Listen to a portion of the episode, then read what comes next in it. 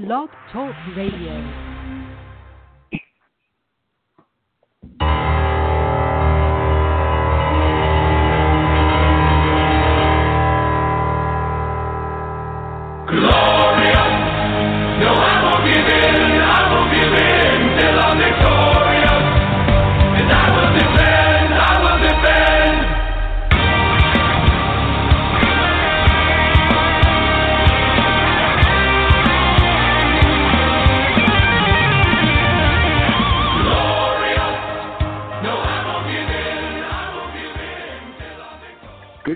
Thank you for tuning in to Over the Top Sports Radio. I'm your host, Robbie D.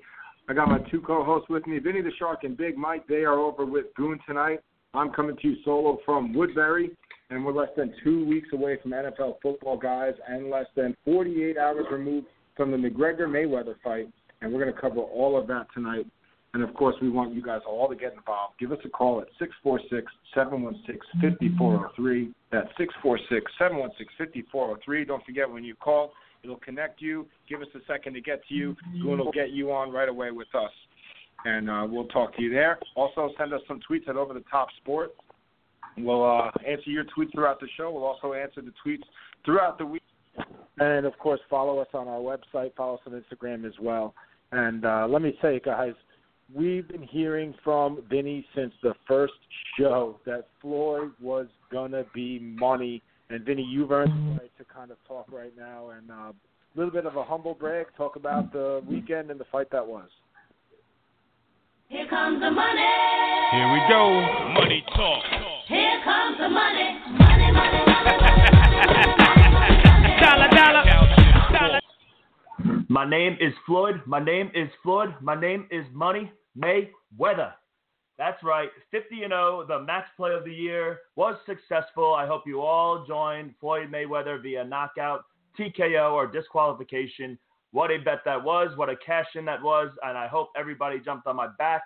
But I would like to throw out a special, special tip of the cap to Conor McGregor for putting on quite a better performance than I imagined. I did have the fight going under 8.5 rounds, and it went over. But the main result happened. That was a knockout, which I knew was going to happen. I couldn't have been any more confident.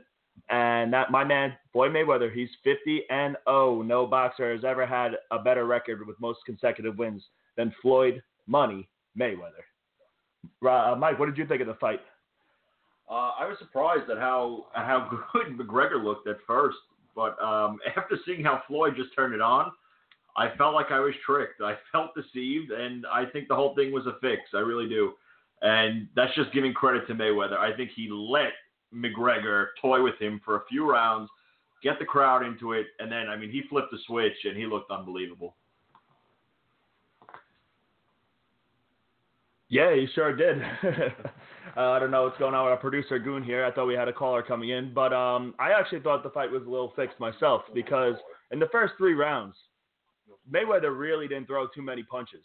I think he threw for like a total of like 15 to 20 punches in the first three rounds. And whenever he had a good attack, he didn't put him away. He went in quickly into defensive mode, and he didn't keep the attack on him. He could have been a lot more relentless and knocked him out earlier, but he seemed to fall back and kind of like McGregor regroup.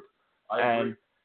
It seemed a little fixed to me in the beginning, and maybe they worked out something together that they had to end the fight in a certain round.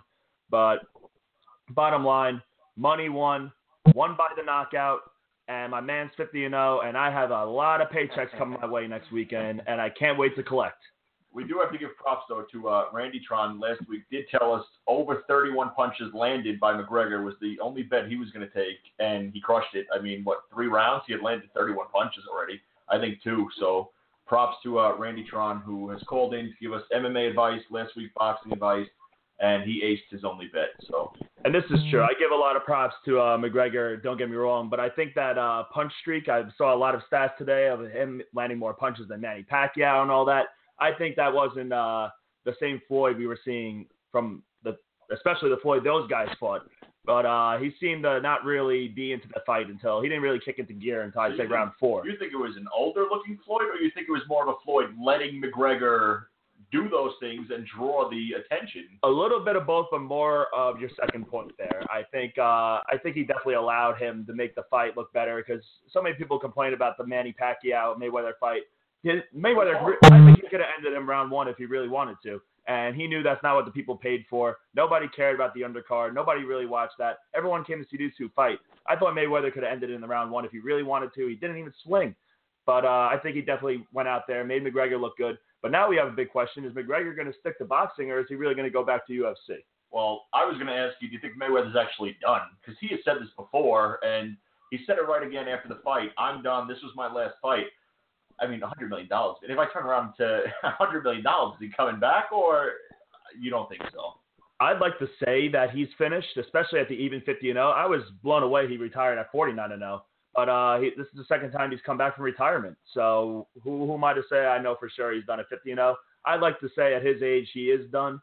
But if the right fight comes at the right time and he knows he's going to win and collect another $100 million paycheck, because he won't come back for anything less, maybe he will. Who knows? But he's got nothing left to prove. He's beaten everybody. It's going to have to be another spectacle like it was with McGregor for him to come back. But guys, you're forgetting about the best fight of the week. Which was that? It was the Yankees and Tigers game on Thursday. That was awesome. That was an interesting brawl. We haven't seen a baseball brawl like that in quite some time, Rob. What did you think of it? Listen, I think that when you're Austin Romine and the Hall of Famer talks to you, you shut your mouth and take the punches. You can't go up there and just take the crap, though. No, I'm just playing with you. I was trying to see if I can get you riled up. No, Miguel Cabrera was obviously out of line there. Probably the frustrations of a bad season for Detroit, plus his skills are starting to decline a little bit. He's not the player he once was. It probably all came to a head. And, he got the 7 games. I think he deserved the 7 games.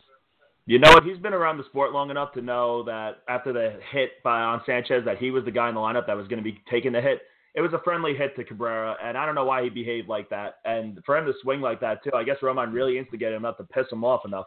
I was surprised by Mickey. He's been around long enough. He was going up there and was going to wear one. But if these suspensions are upheld, they can really affect the AL East playoff race. A guy like Gary Sanchez, he's carried the Yankees in the second half. He's been in the second half what Judge was in the first half, and Judge is MIA the entire second half. If he's going to have to miss 4 games, especially if it's coming up in this big series this weekend, that could really affect the pennant race. Yeah, definitely. It's crazy because the difference Gary Sanchez and Aaron Judge are on right now. Gary Sanchez is currently on second base. Aaron Judge is on the bench, not playing tonight. Sanchez has been on a tear. I wish he took this 4 games already, because if he loses this appeal, he might be out for the Boston series this weekend, and that's obviously a huge series. The Yankees are 2.5 back, but Sanchez certainly deserves suspension, if anything. Seattle, they didn't even need Sanchez. Yeah, no, they could have beat Seattle without him. Masahiro looked great yesterday. They definitely need him for Boston, that's for sure, and I hope these 4 games don't come into play this weekend. 808 on Over the Top Sports Radio, and Goon's telling me that we have somebody on the line. So who do we have on the line, and where are you from?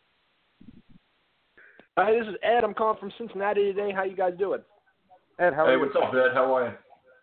Not too bad. Hey, so I've been listening to you guys. I mean, honestly, I've only been listening to you guys for a couple minutes, but I want to know the Pittsburgh Steelers. Do you guys talk a lot of NFL on this show? We're talking about them tonight. We're actually going to break down the AFC North tonight. Oh, cool. Well, I was going to ask, how do you think Antonio Brown and Ben Roethlisberger are really going to make it happen this year, or how do you think those two specifically are going to make the offense work for the Steelers? Well, personally, we were just talking about this before. They have the 6th easiest schedule in the NFL. We'll touch more on this later when we break it down. But, I mean, there's no excuses this year. This should be the year for them. The rest of that division is horrendous. We'll see what Vinny and Rob think later on with the other teams. I personally think they're horrendous, I should say. There's no excuses. This should be the year. They should be goal right now, AFC Championship against the New England Patriots. And I'm worried about Ben's health. You know what? I think so. I think they are going to go. I think they actually can go all the way this year. My only concern is that if you look at guys like Ben Roethlisberger how he is able to absolutely butt-fuck Antonio Brown right in his shitty asshole and make him come on his own face and jack off on his own self. That was an interesting point right there. Yeah, that call took a turn for the worst. But, hey, it's okay because in the end, that's basically what they're going to do to the rest of the AFC and North, and I think we're going to all get into that. And from the sound of things, Mike and Vinny, it sounds like I agree with the two of you on that division. But good points to start it off. But yeah, those two are pretty good players, and when you add a Le'Veon Bell and a Martavis Bryant, that's one hell of an offense. Yeah, I agree, Rob. I mean, Bryant coming back is huge. I don't think people even look at that, because he has been there and just was suspended. But I mean, you're gaining almost another wide receiver one there. It's huge. But Mike, we were talking about the baseball. I don't want to get away from it. Anytime a guy calls, I'll talk about anything. But now there's just the three of us again. Mike, you're the one that broke the fight down to me. I didn't know. I was at the golf at the Northern Trust on Thursday. You start telling me that there's a fight. I'm thinking, hey, a little bit shoved, a little bit talking here, bench is clear, everybody's, maybe talking to each other. This was a full-out brouhaha, Mike. What did you see when you were watching it live? Yeah, I was shocked, and then they came out two more times after that initial one. I mean, this was a good brawl. This was Yankees-Orioles. This was not just going out there and, seeing what everybody was doing after the game or the upcoming weekend. There was punches being thrown. There was actual dislike for each other. It was great, and when you see that, one of the Yankees said, it might have been Gary Sanchez, this will bring a team together. And it means nothing to Detroit. They're out of it. I mean, Miggy will take the week off, no problem. He doesn't need to go out there and play. But for the Yankees, this is something that could bring them together. And, maybe they go on a little run here. Yeah, I thought it could be a rallying cry for them, too. They had each other's back. The funny thing is, though, they had two guys that got suspended, the only two catches on their 40-man roster. So it would have been very interesting to see what would have happened if they didn't. They weren't able to appeal or have any problems before September 1st, and they have the two catchers suspended at the same time. Yeah, and actually everybody makes fun of her, and I think she's horrible too, but Susan Waldman actually said it right away during the broadcast and said, hey, if they're both suspended, who's catching for them? And John Sterling just said, I don't know, Susan, and went back to calling, whatever he sees during game. But she was heads up. She called that out right away. Like, who's catching for us to come next week if they're both serving the suspension?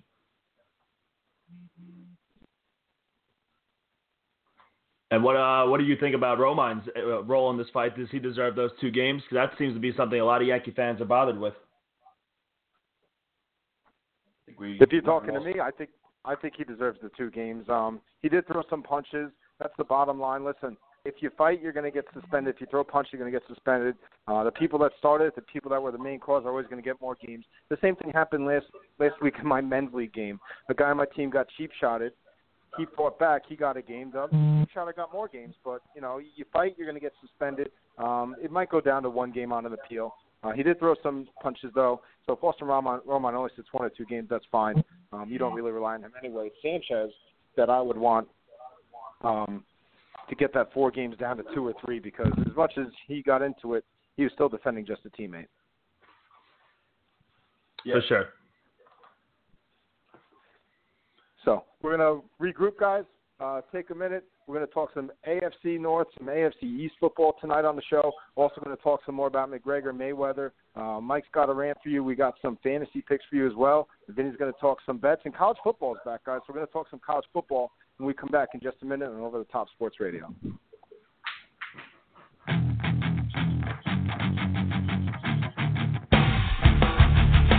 There's a place off Ocean Avenue where I used to sit and talk with you. We were both 16 and it felt so right. Sleeping all day, staying up all night. Staying up all night. There's a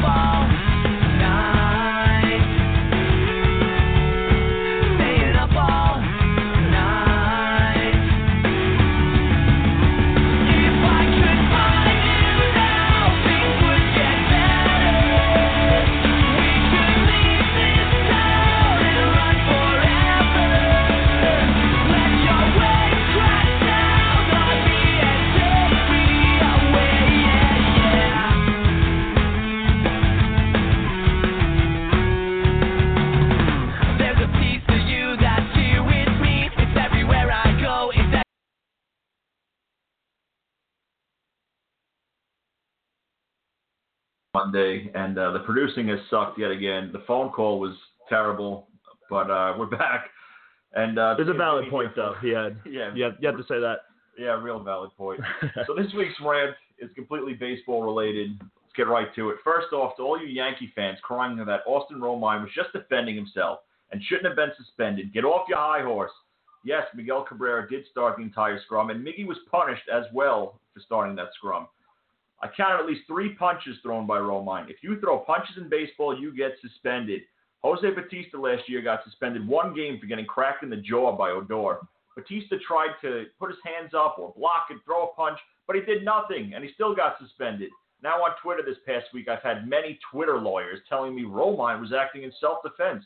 Let me explain the definition of self-defense. Self-defense is defined as the right to prevent suffering, force, or violence through the use of sufficient level or counteracting force or violence. With that definition, Romine tackling Miggy while Miggy is still trying to punch him would be defined as self-defense. Romine sitting on top of him throwing body shots does not qualify. And Yankee fans should feel very lucky that Sanchez was only suspended 4 games while we're at it. Here's a guy who ran off the bench like American Pharaoh and started throwing cheap shots into Miggy. Yankee fans really just need to shut up and realize you got lucky. And this brings us to part 2 of the rant. These stupid baseball jerseys with the nicknames. MLB called it Players Weekend and said it adds personality and it's a way to engage with all kids of all ages. Really, if that was the case, you would just put nicknames on the back of the normal home and away jerseys. But instead, you had to come up with new color schemes and new designs. Call this what it was, another way to make a dollar. Let's look at a few of them. You had David Price, Astro's dad. That's David's dog, in case you didn't know. David should say Sox robber because he's literally stealing money from the Red Sox with the way he's performed and how many games he's actually played. Then you have Michael Brantley on the Indians, Dr. Smooth. 39 at-bats last season and multiple DL trips this season. Real smooth. And then you have Yoenis Cespedes, La Potencia, or however you say it, which means power. You have 17 home runs. You spend most of the year on the DL. And when you haven't, you've been out in left field hobbling for baseballs. If they do this again, you should go with El Tendon de la Corva, or the hamstring. And in Philly, we have Hung Su Kim have Chinese symbols on the back of his jersey as a nickname. How the hell is the average fan going to relate to him? To me, this is making a mockery of the game. You don't think someone like Cal Ripken is saying to himself, you've got to be kidding me. If you want players to show personality, just give every team a Saturday off and have them all go to Little League fields and teach the game. Interact with the kids one-on-one. Otherwise, just copy the NFL and let them wear special cleats, but leave the damn jerseys alone. All right, Rob. Little heated here, but you really don't think Romine deserved anything. You think he's just supposed to get swung at and not even defend himself. Just take that, because he only threw the punches because he was thrown out first. Yeah, but he took him down to the ground. He took him down to the ground and then started throwing punches. He engaged in Miggy and took the fight down to the ground, which was fine. If he had just tackled him, that's fine. But tackled him and then started throwing punches. If you throw punches in baseball, you get games. But how does he know he's not going to keep throwing punches? He could have tried to attempt to get up. He didn't. He had his arms wrapped around him and then was still throwing rights. What's he supposed to do? Just put his arms behind his back and hope he's Floyd Mayweather? Come on. He could attempt to get up. And then you have Sanchez and Romine both throwing punches. One more Yankee in there, and you have Gangasol. Well, let me tell you something. The worst part of this brawl was certainly Gary Sanchez in there. The guy was laying on his back, and he came in there and swung at his head. That was I love Gary to death, but you can't defend him on that. That's for sure.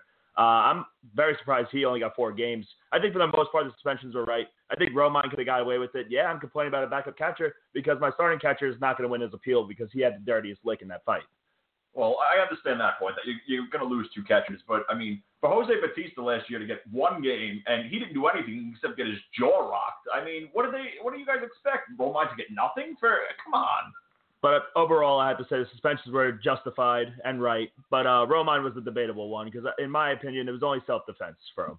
And the jerseys? I mean, come on. Now, these jerseys, as a Yankee fan, horrible. Couldn't take them. And some of these nicknames are so stupid. And guys, I guess it's kind of fun. It's more of a Yankee fan. I hated seeing my players' names on the back of their jerseys. The jerseys were hideous for most of the teams for the most part.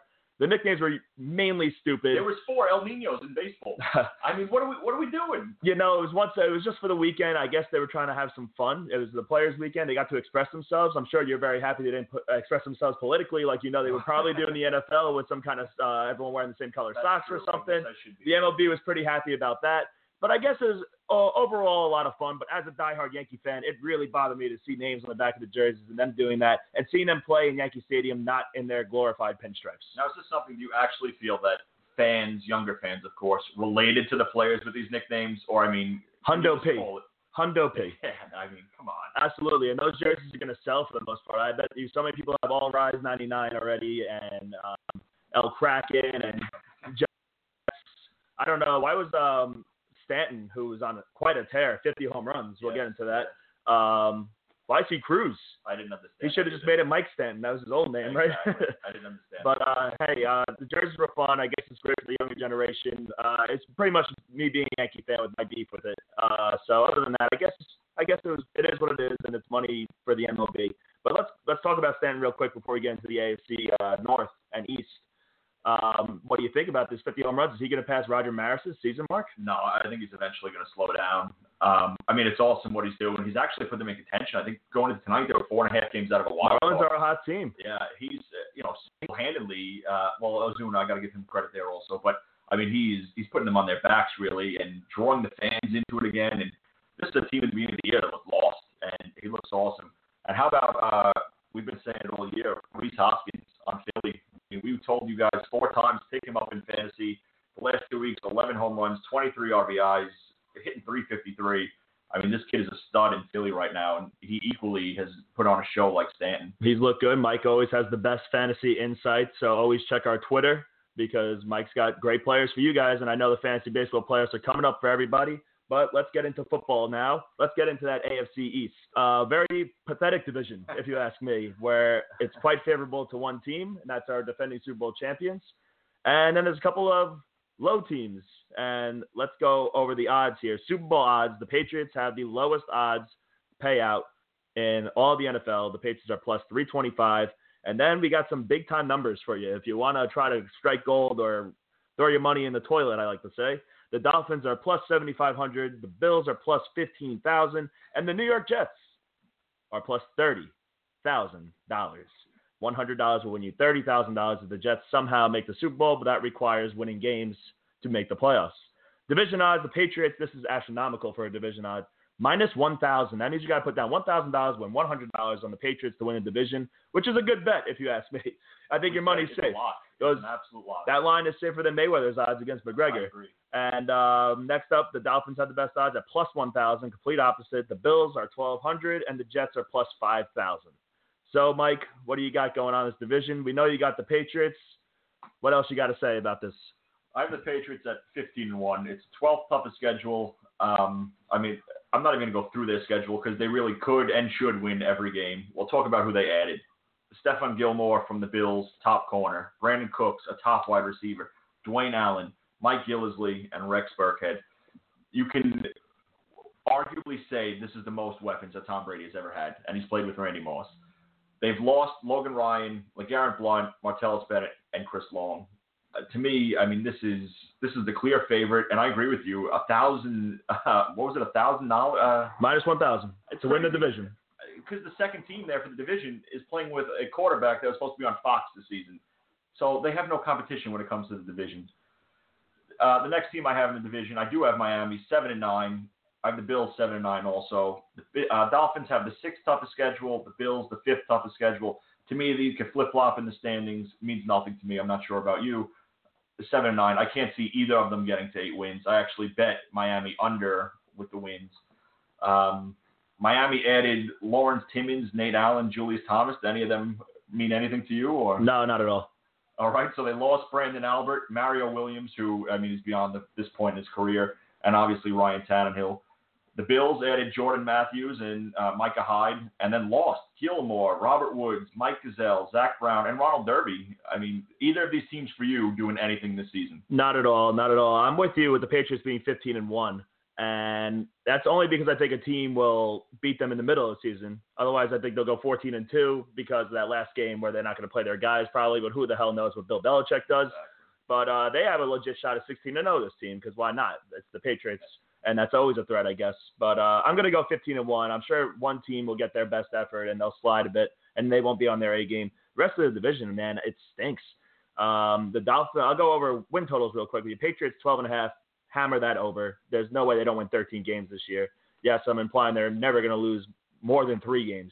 The Dolphins are next at 7.5. I think that's a joke. Jay Cutler was on his way, eating every day. He was in bad shape, apparently. And like Mike said, he was going to be on Fox. Now he's a starting quarterback, and I don't think he's ready to win any football games. Not like he ever won any football games in the past anyway. Interception, he will lead the league in them. He's very good at that. The Bills. Let me touch on the Bills here. The over-under is 6. The over is minus 155. That's an interesting number. I think the Bills could be pretty good, but I think they might want to suck. After that trade they did with the Sammy Watkins trade, they're going to have 2 first-round picks in the first round, 2 first-round second-round picks, and 2 second-round third-round picks. I think they're quietly saying, without coming out and saying it, we're rebuilding. Yeah, they're tanking this year, and I think it'd be smart. Though, why wouldn't you trade him? Yeah, they might as well. Running backs are very easily replaceable, but I guess because they traded for him, they feel the need to hang on to him. That was their asset. And this is probably Tyrod Taylor's last year with the Bills, I'd imagine, who's not a bad quarterback, honestly. He's not a guy I invest in and say, hey, go win me games out there, but he can win games. I know I'm not going to win a Super Bowl with this guy, but he's competitive enough. The Bills love what they're doing, that trade. Great time to rebuild next year. They're really investing in next year's draft.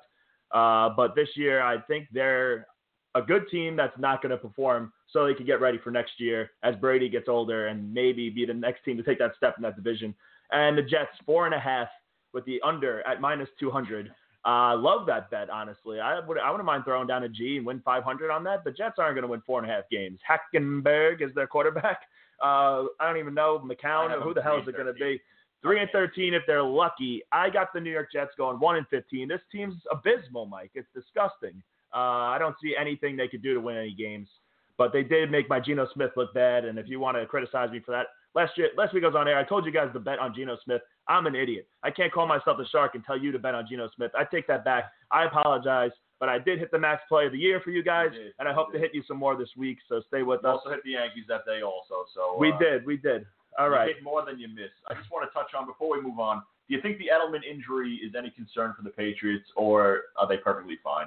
It's a concern because he's a great weapon for them, and he has great chemistry with Brady, but they could pick up a Clerk from 7-Eleven and make this guy the next wide receiver. Chris Hogan's the next man up. Love him in fantasy football this year, so anybody who didn't have your draft. Still there. Amendola's kind of the same guy in the slot as Edelman, you know. He's just usually hurt. Now Edelman's actually hurt. But, it's going to hurt because Edelman's a big part of that team, but it shouldn't hurt because they're the Patriots.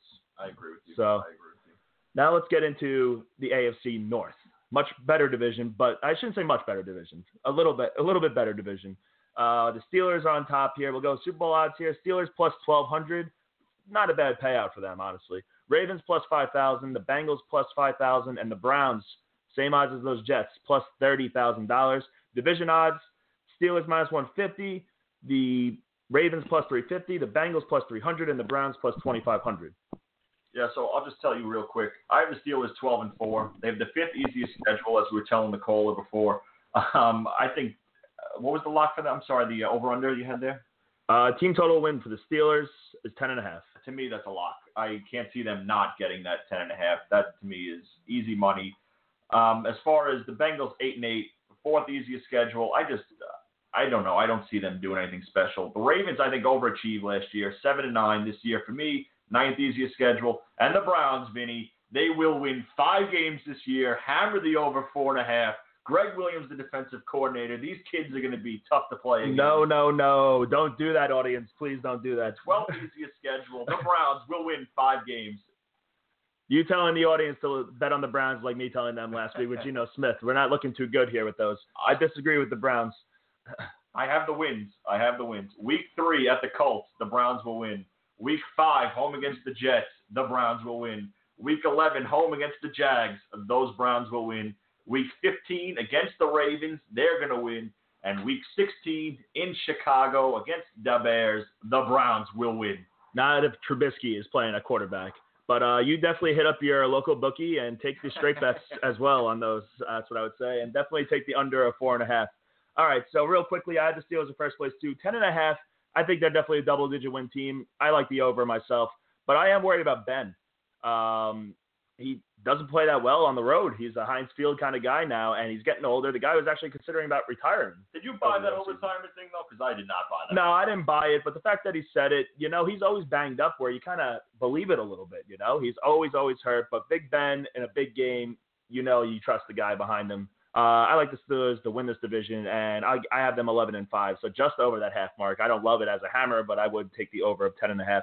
Next up, I have the Ravens, who I do like, and I kind of believe in Elite Flacco if he could come back here, and he could win them some games. There are actually some good offensive weapons on that team. They have a solid core of receivers, and he throws a great deep ball. We know that. Defense is usually pretty good. I know they're starting to lose some of those big names that they had over there, but the Ravens are definitely a second-place team if you ask me. Their over-under is 9. I had the Ravens at 9-7, so I'm not going to touch that. Next up is the Bengals. Their team win total is 8.5. I love the under for that. I'm not buying Dalton or anybody on that team. I don't really like the Bengals this year.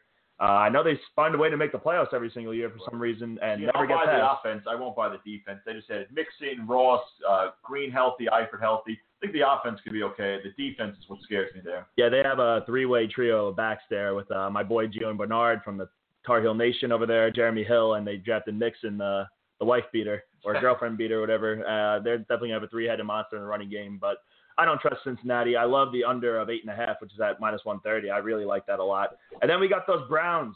4.5. You kidding me, Mike? I can't believe you're praising this team. The Cleveland Orange Helmets are going to go under 4.5 this year. They always do. And them and the Jets will be battling for that number 1 draft pick. I think we have Rob back on the line, so maybe we can get his standing projections for the AFC North. Yeah, guys, I agree with you about the Steelers, but I don't agree, Mike, with you about the Browns. I love them. Oh, give the Browns some love, Rob. I want to give them love, but actually, I just can't. I don't see it. But one thing that I don't know if you guys talked about, I've been in and out.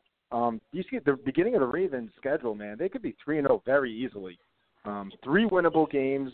Harbaugh's there. He's got the extension. A little bit less pressure right now under him.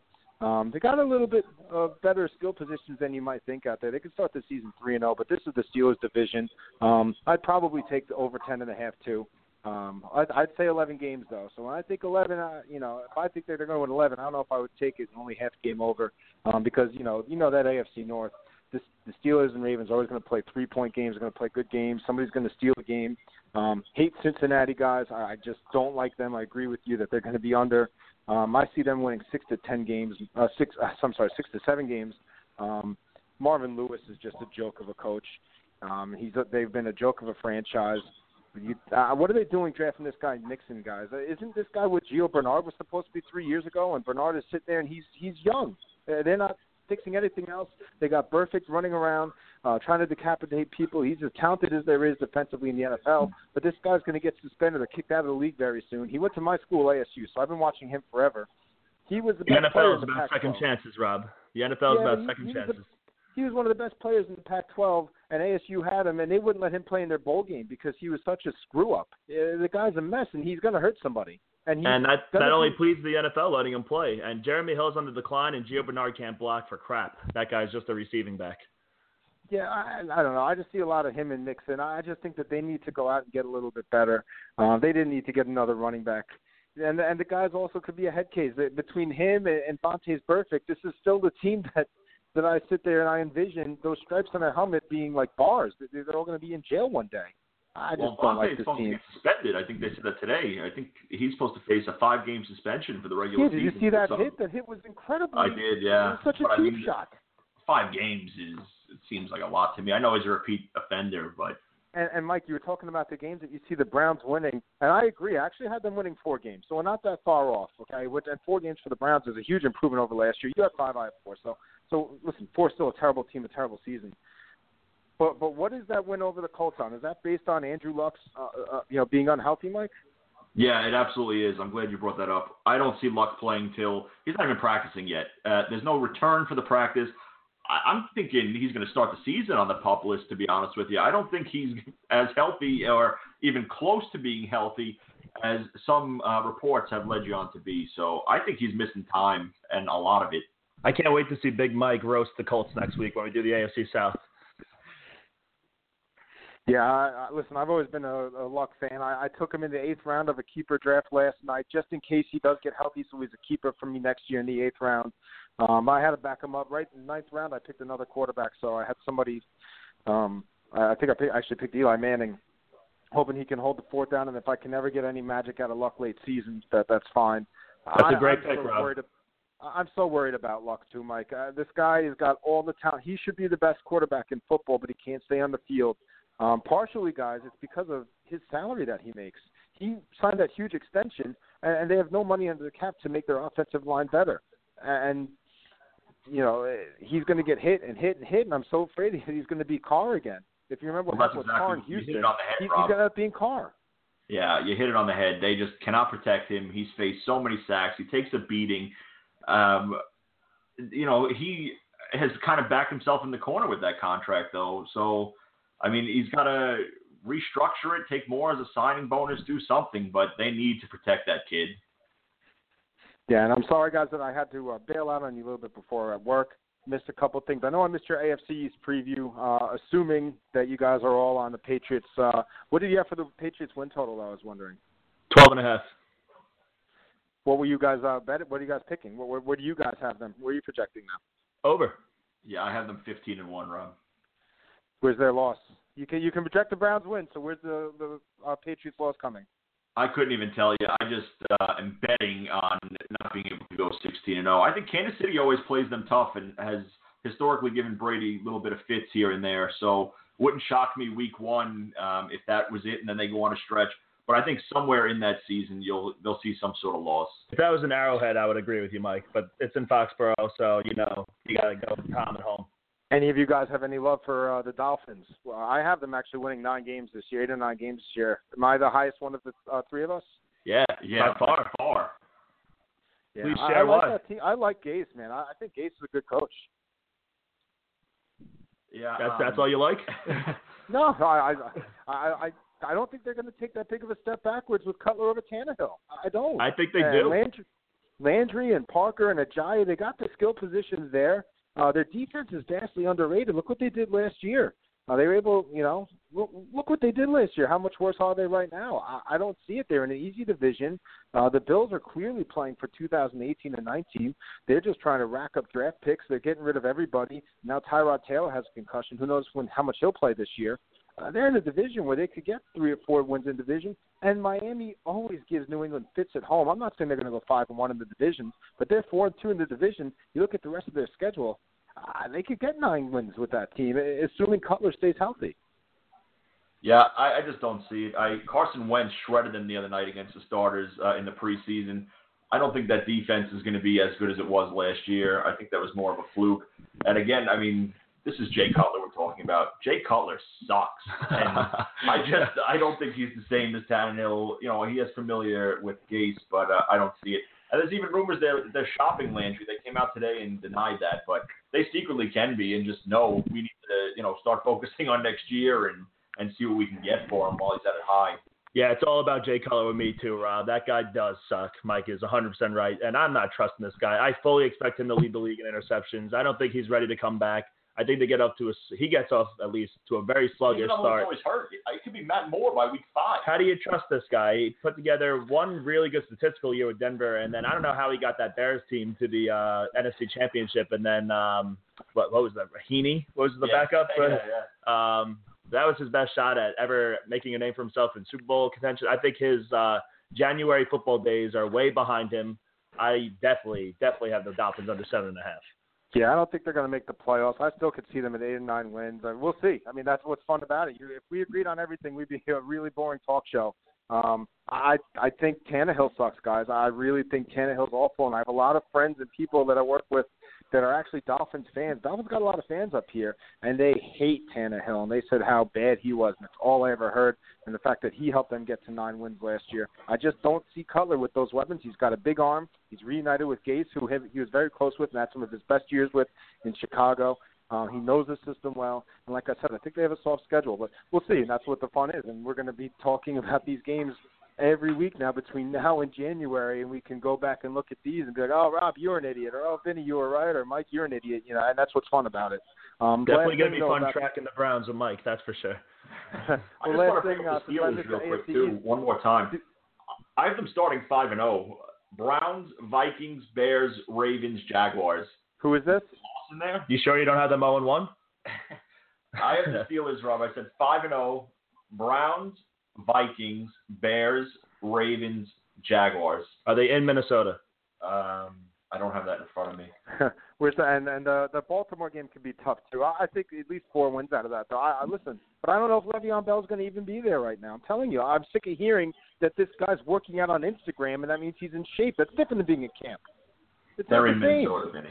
They are Minnesota. I probably had them losing that game. This whole Le'Veon Bell thing, he's going first and second in all these fantasy leagues, but what has been the sign of this guy's going to come back and play? And Herm Edwards just said it, too. He can't see him getting more than 20 snaps week one. He's just not going to be in football shape. Ben Roethlisberger came out and said, we need him here to get him into football shape. You might be in regular shape, but it takes a lot more to be in football shape, to absorb the hits. It's time to figure out a way to get this guy back in camp. Clock's ticking now. You got to get this guy out there with his teammates. It's so crazy how many times I've heard somebody say, at least 3 or 4 people, don't worry about Le'Veon Bell. I follow him on Instagram. He's in shape. What the hell does that mean? That doesn't mean anything about being in football shape. You're not playing with the offensive line. You're not running any plays with your quarterback. You're not taking handoffs from Ben Roethlisberger. You're not working on checkdowns and all the blocking and all the stuff. And you're not getting hit. And you can't just go from working out on Instagram to being hit in week 1 of the NFL. I don't care who you're playing. I don't care if it's the Browns. You're getting hit by fellow NFL players. Some people are even saying that he's going to be better off because he's going to be more well-rested than everybody, which I think blows my mind. He's got to be out there with his teammates now. In the beginning, I was putting this off. Now I'm starting to be a little concerned. I'm sure he's going to get out there, but once they get this thing done, how ready is he going to be? Well, we already know he's not going to get any game action because games are in 3 days this week. And 3 weeks of preseason have already flew by. No, he didn't want to play these games. That was full-on purpose. Just like Odell, I'm telling you. He checked himself out of the preseason. Who now says, they came out today, he should be ready for week 1, which, we all thought secretly anyway, but that's huge news for Eli. Well, that's if he's ready. We'll see. McAdoo doesn't give that much out there, and Odell's always going to be optimistic. Hopefully when he's out there, he's 100%.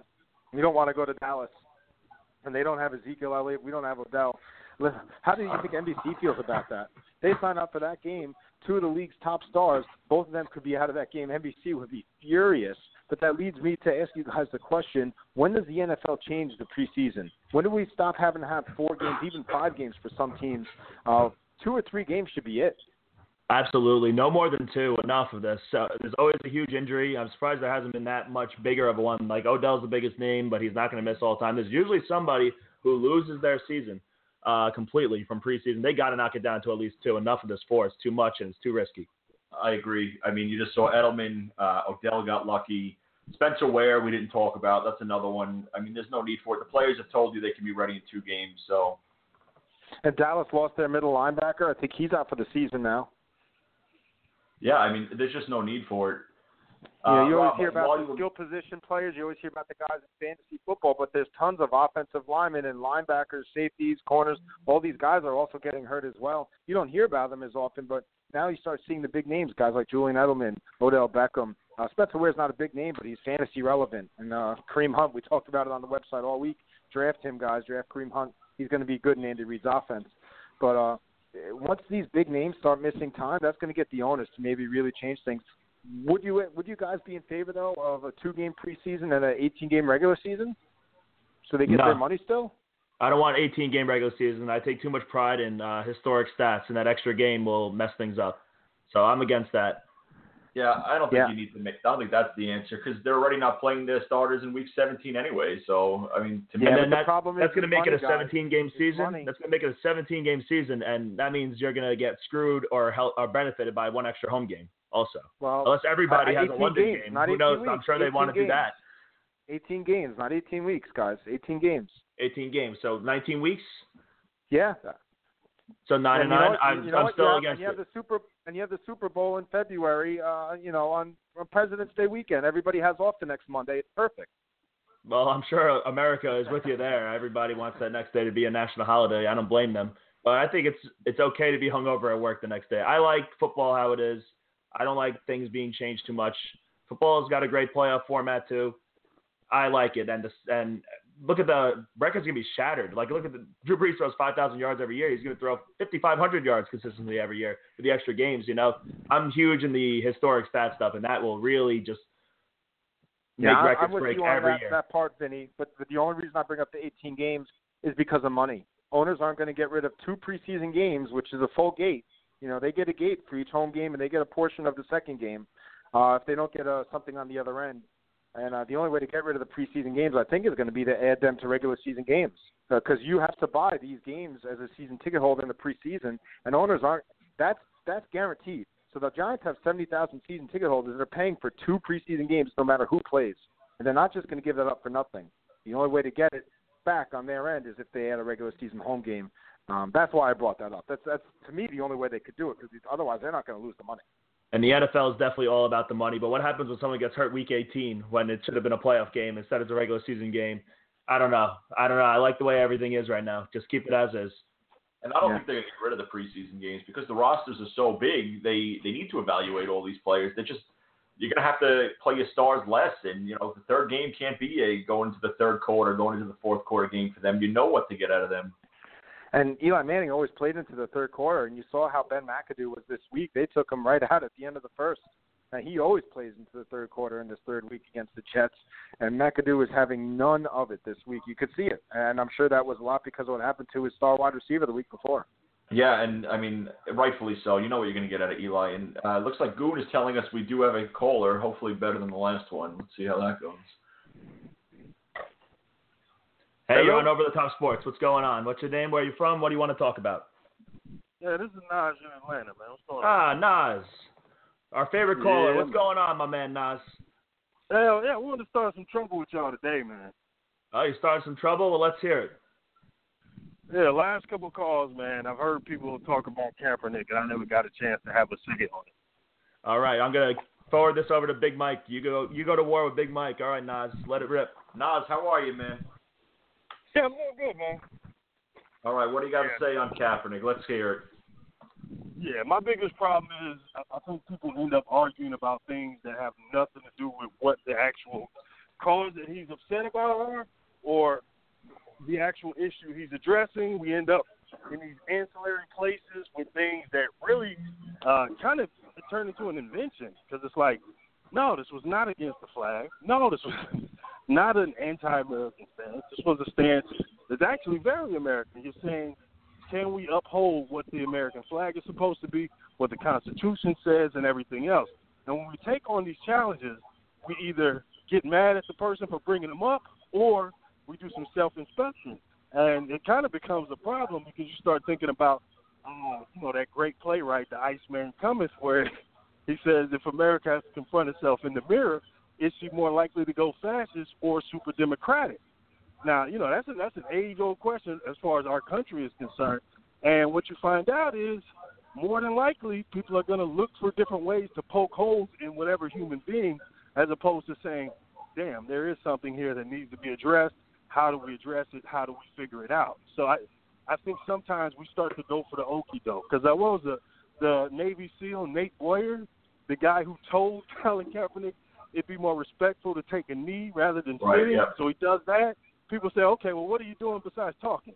And he starts giving out the money through the foundation, volunteering, and everything else. And it's, okay, well, you did that. But, well, how much money does he want? Does he really want to play? Like, there's always something else. It can never be he addressed an issue. Maybe we should discuss it and figure out if we can solve it as opposed to throwing arrows at Kaepernick. So I think that's become a huge problem. I hear you. So let me tell you what I have an issue with Colin Kaepernick. I have an issue with when he shows up last season to training camp with pigs on his socks dressed as police officers. I have an issue with Colin Kaepernick showing up to a post-game press conference wearing a Fidel Castro shirt.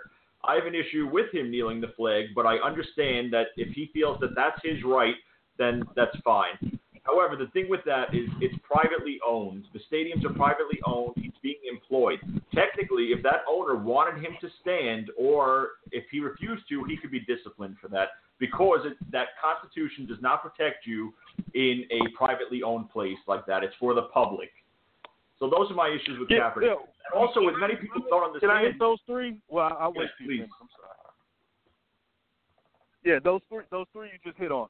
Okay, the first one would be labor negotiation has nothing to do with the Constitution. So when the NFL started looking into whether they could discipline people over that issue, they found out they didn't have anything in the legalese to address it.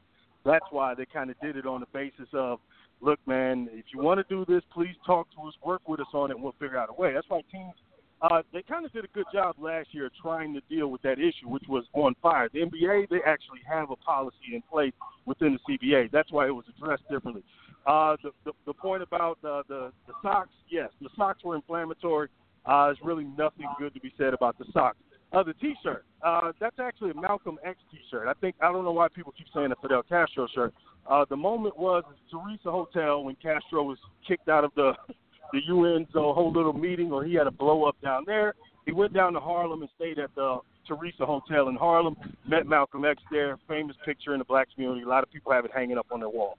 So it's not a Fidel Castro shirt necessarily, but if you wear that in Miami, I could understand why the Dolphins will never sign it. Like, completely understood.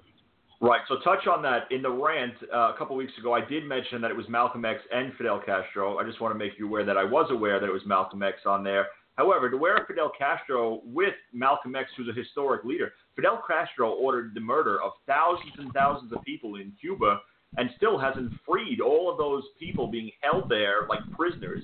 So to wear that shirt in Miami, he's just an idiot. Going back to the flag, he's being employed by the team owner. If the team owner wanted him to stand, he would have to stand or he could face discipline by the team. That's just the way it is. If you go on a privately owned railroad, like on Long Island, we have the LIRR, and you choose to have a drink, you're not going to be ticketed by police because it's privately owned. If you were on a New York subway, it's different. Yeah, but my man, we're talking about the NFL lawyers here. They went through everything with a fine-tooth comb. If they could have found something that said this was policy, they just don't want to deal with the backlash. They definitely could. They just don't want to deal with the backlash. Where's Kaepernick with all of the murders going on in Chicago? That's what I want to know. That is a crisis going on right now, and we have him and all these other people marching for him in New York City. Where is all of these players? Where are they in Chicago right now with all of the gang murders going on? Well, if no, that's kneeling for that, then well, because they're hold on, because there are organizations that address violence like that as far as the street. So if somebody comes out and does one organization, those people should do what that organization is built to do. You shouldn't ask them to go. You know what I mean, be a part of the fire department. Like, that's not what they're qualified to do. So that becomes a certain point of avoidance once again. And like I said, that's where this topic leads us to where we constantly look for ways not to address the topic he brought up, which was black people being killed and then the policemen never actually being tried in a way that most people would consider justice. Like, that's what the issue is. It's not necessarily just the killing. It's the aftermath of it, like we saw in Minnesota, things like that. So it's a really, really deep, complicated thing because when we talk about street violence always been a problem everywhere. But when you talk about someone with a badge on, that's state-sponsored. That means he's sanctioned by the state. That's a whole other form of power. And if we don't have power throughout the court system and the judicial branch with somebody, having that authority as far as a weapon, then we've got, somewhat of anarchy out there. So I think those two things are both need to be addressed, but one much more fervently because you're talking about police power. Right. So touching on the police thing, and I don't want to make the whole show a debate here. If we're ever in Atlanta, though, I will meet up with you and have some drinks, and we can go over this. But touching on the police thing, there are so many interactions daily between police officers, perps, good people, children, whoever. The amount of interactions that go bad is so minimal compared to the other interactions that they have, and those are the ones that get focused on, the media attention. And are there bad police officers? Yeah, there are. There's bad doctors. There's bad mechanics that will try to get you to sell you your brakes and sell you your motor and whatever else is wrong with your car. There's bad apples in every job. So I will give you that. But I would like to believe that 9.5 out of 10 police officers generally go out there with the feeling of doing their job and helping the public and serving the community that they work in. Yeah, look, this is not an anti-cop rant. This is about figuring out a systemic problem and getting to the root of it. Yeah, of course you're going to have bad apples in every bunch. Of course, we all know that. The question is, do you have a process of weeding them out? Well, they do, though. They go against the grand jury, and they are determined whether it's going to go to trial or not, and then they will face a trial. So there are checks and balances there. Yeah, but hold on now. Let's not get too far ahead of ourselves, because we know it's very, very hard to indict someone once they have that badge of authority. And the question just simply becomes, at a certain point, okay, are they above the law or not? Because once you have that as even an outlier, you've got a problem. Of course, you're talking about proportionally.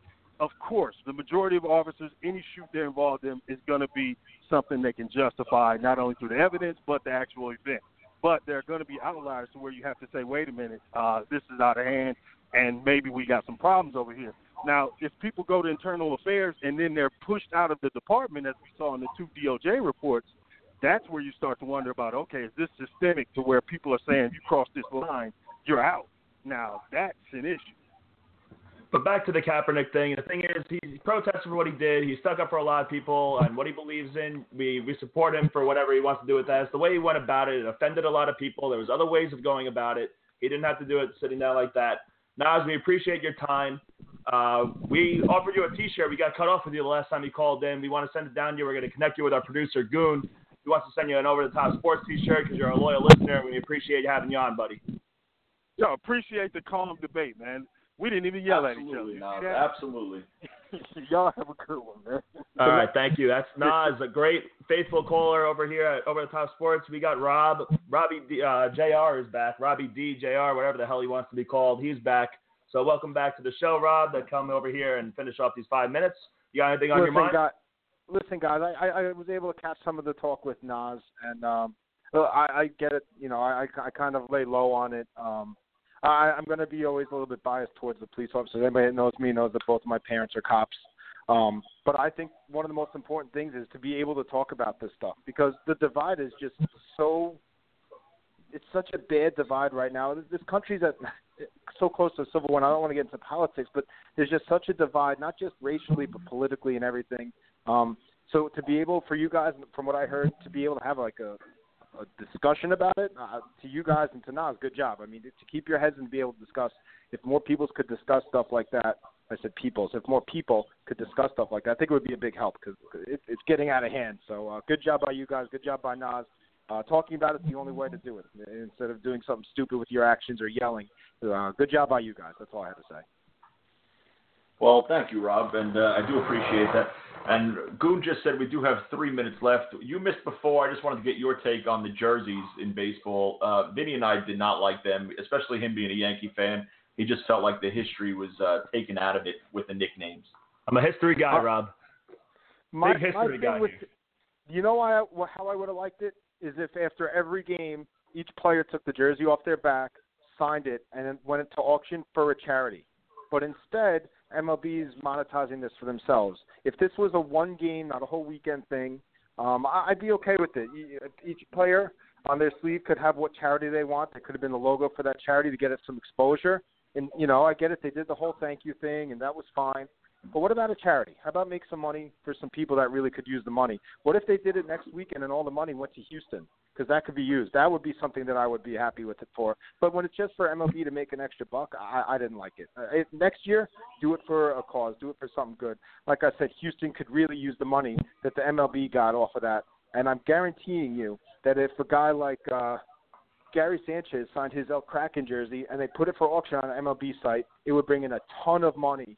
And that money would add up so much that it could really do some good around the country. Rob, I appreciate that charity, and I'm with you 100% on all that, but I got some charity, selfish charity for the audience here. I want to get into some bets real quick. You got Chris Sale going tomorrow. That guy is coming off a horrible start. You know he's going to come out and deliver his best. I'm sure his line's going to be juicy, but take the run line. I trust him. Jaime Garcia will probably lose to the Tribe tomorrow. That guy sucks. He is dog poop. Thursday night, college football, Ohio State -20.5 against Indiana. That program has never been good at football. I don't expect them to get good this year. Friday night, I love Northern Illinois +3 at home against Boston College. And then Saturday, take the under Michigan and Florida, 44.5. Both brutal powerhouse defenses. Not a lot of offense on either squad. I love the under at 44.5. Those are my bets for this week. Also check the Twitter. And real quickly, I just want to touch on that Kyrie trade. Kyrie Irving, the Celtics, it looked all official, but Isaiah Thomas had a bad hip, and the physical got all messed up. It's time to open that door again with the New York Knicks. Send Carmelo Anthony out of here, and hopefully that trade doesn't go through, and the Knicks can somehow get Melo out and Kyrie in. And that's all I got to say. I guess I'll close out the show here. No, Vinny, I thought we were out of time. Let me just, for my final thoughts, just apologize for not being able to be with you guys the whole hour. I take the blame. I love to blame Goon for a lot. This was on me tonight, guys. I was stuck at work. So sorry for any problems. But we'll be doing better next time. And don't forget, guys, a week from Saturday, we're going to have our special from Dallas, guys, previewing the NFL and college football. So don't forget that, a week from Saturday, day before week one in the NFL. Thanks for listening to us on Over the Top Sports Radio, guys. Follow us on Twitter, and we'll see you next week. Check out our website at www.overthetopsportshow.com. Also, follow us on Twitter at Over the Top Sport, no S, and on Instagram at Over the Top Sports Show.